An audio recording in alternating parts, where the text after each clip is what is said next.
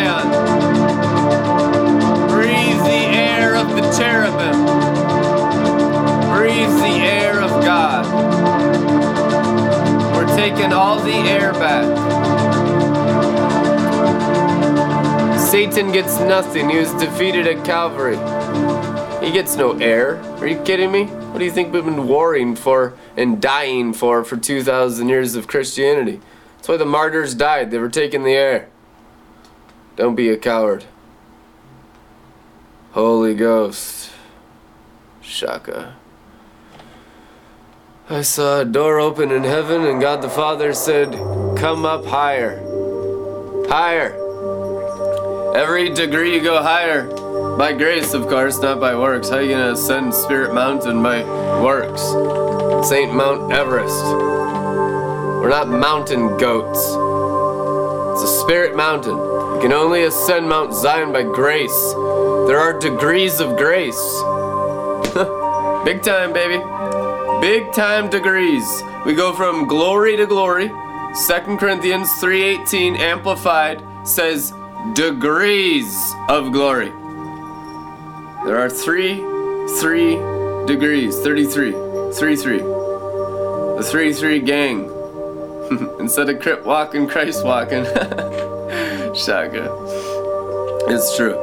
And it is a gang of soldiers. The Kingdom Company, the overcomers of the end times. It's real. It's hardcore stuff. Everything of religion opposes this. Everything of humanity opposes this because humanity is still in pride of self effort. You can't do this yourself. This is all grace. Every degree of glory is a greater degree of relying on Christ. Grace is the working of Christ in our hearts and minds. You are transfigured by the renewing of your mind by 33 degrees of grace. Absolutely. The higher the glory, the stricter the holiness, and all you're required to give up is your dead stuff. What a deal. Amen. And it might seem rash, but I'm just actually in love, and I've drunk so much glory that I can be bold as a lion to tell you the truth every day because only the truth can set you free. You don't need brown nosing, you don't need religion, you don't need somebody patting you on the back. You need someone telling you the truth with seven thunders through your mind, destroying the mark of the beast or being an animal mind of what? The curse of the law. If even an animal touches the mountain, it has to be stoned to death. What's the animal that touches the mountain of glory? The carnal mind. And it's stoned to death, and I feel condemned. Ever, oh, you walk in so much strict holiness, no one's good enough, no one's perfect. That's a, that's a lie. Jesus Christ is good enough. Jesus Christ is perfect. He came into my heart. If I just lean on Him instead of me, I just full spiritual stature, walking in 33 degrees of grace, fulfilled the law of Moses, so that no Freemason sorcery is over my head and through my flesh and through my blood. I'm not dying, I'm thriving, I'm living, I'm in the resurrection and the life. Even one drop of witchcraft in your body will kill you. There can be no mixture. There can be no self effort. You cannot add old wine to the new wine. You will die.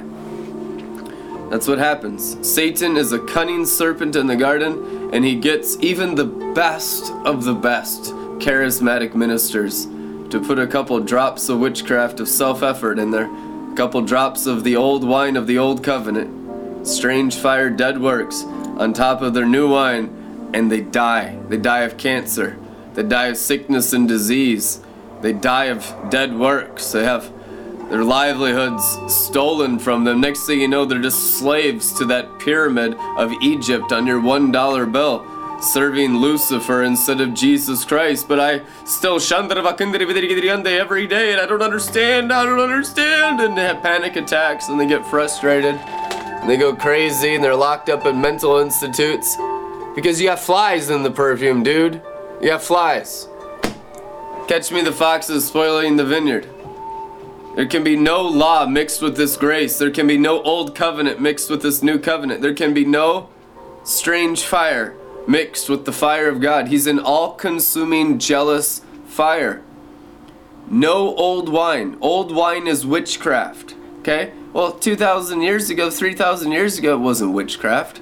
That wasn't witchcraft when they were sawing the animal in half and being covered in goat blood and covered in lamb's blood and all this disgusting stuff that the Levites had to do in the old covenant.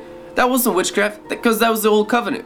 But the Bible says that covenant sucked. It was a terrible covenant, but it was necessary for the law to make your sin exceedingly sinful so that you desire a Savior, Jesus Christ, in His grace to save you from the law of Moses that turns you into a bunch of animals, a bunch of slaves, dogs under sorcerers in every nation in 2018 until the Great Awakening hits. And that's exactly how it is in the world right now. Exactly how it is. Even the greatest people that I know that just walk in so much holiness are just still, there's so many struggles. I mean, we are on the front lines of Joel's army, and we haven't really had much here. We haven't had a harvest here. We haven't gotten much here. There's not much to show for it in the natural realm, is there? There's a lot to show for it in the heart realm. Oh, yeah. Our heart is like the roots of David in all perfection. It's true. God sees the heart, God works in the invisible heart world, and that's the most important thing to God. He almost values the natural dimension as zero. Almost.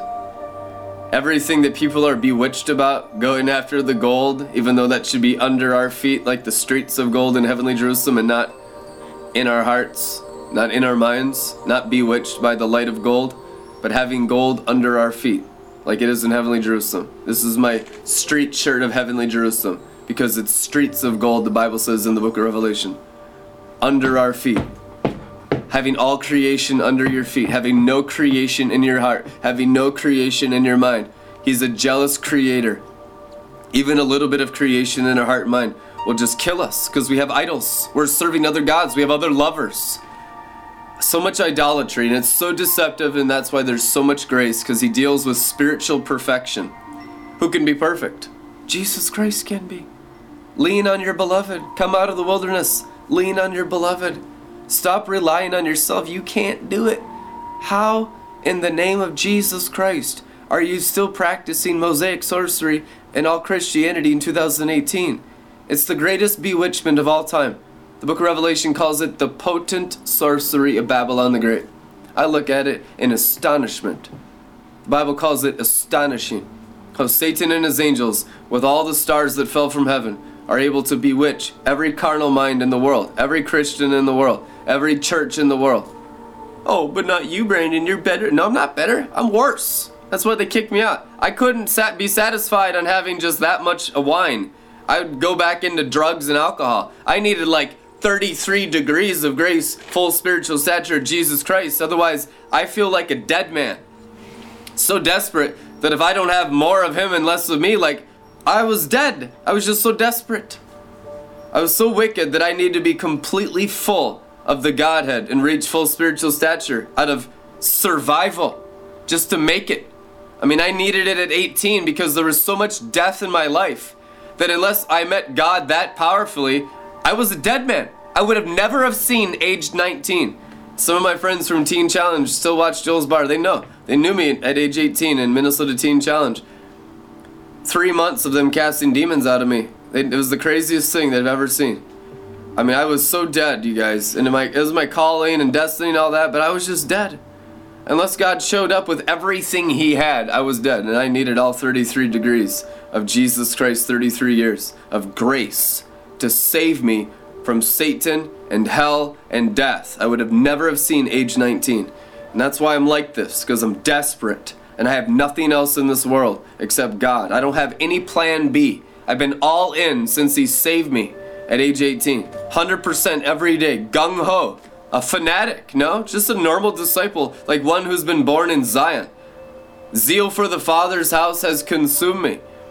To be an example of what normal salvation is all about. I might be an extreme case, but you all need God the same amount as I needed God. And that's the craziest thing. If you're lukewarm and you haven't had such a terrible background, it appears like you're okay in that complacent Laodicean condition, but you're not okay. You're not safe. If you're lukewarm, he'll spit you out of his mouth.